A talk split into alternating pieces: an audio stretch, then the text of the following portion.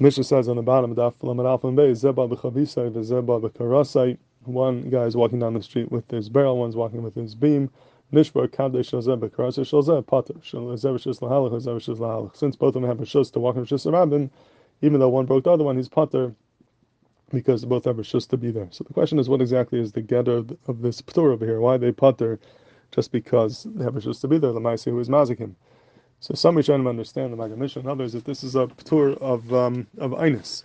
That even though he's uh, he was mazikim, but Lamai didn't do anything wrong. He's walking down the street like he uh, like he should. There's nothing more he could have done, and therefore he's pater because it's an Einus. You're not chayiv on an Einus ben And even though Gemara earlier has a ribui by Nezikin, Adamu Lailam ben Beshagim ben Mezin ben Einus ben Baratzan, the Archai Ba'insim, but Taisa speaks out early on Dav Chav Zayin that that's only a regular Einus. Regular Einus Yechai for Nezikin, but an Einus Gomer, if it's Einus Gomer, there's nothing more he could have done then you're putter from the zikin, and this is begetter inus gomer, and for that reason you are putter.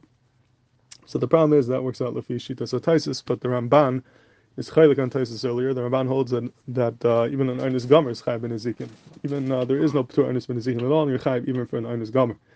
So if that's the pshat, so it's takat tzarachin. What's the ptur over here? Even if we consider an inus gamer, but an inus gamer is chayv ben zikin, so why would you be putter lefi the Ramban? And it would seem to me that the Ramban has a different Havana over here.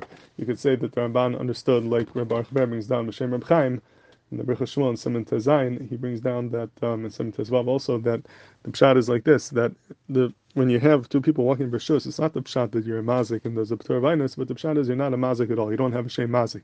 A mazik means a person who's doing a ma'aseh hezek, but when you have a right to do what you're doing, you have a you have a right to walk in shus around so then that's mafkir the whole shem mazik from the ma'aseh that you're doing. You're not looked at as a mazik b'chlaus. So it's not the pshat that you're being mazik, but you're mazik b'ainis. But the fact that they're b'shus, you don't have shem mazik at all. If you don't have a shem mazik b'chlal, then even the rabbanis might be a potter. It's not a p'tur but you're missing in the whole chef to the mazik, and that's why it would be potter over here.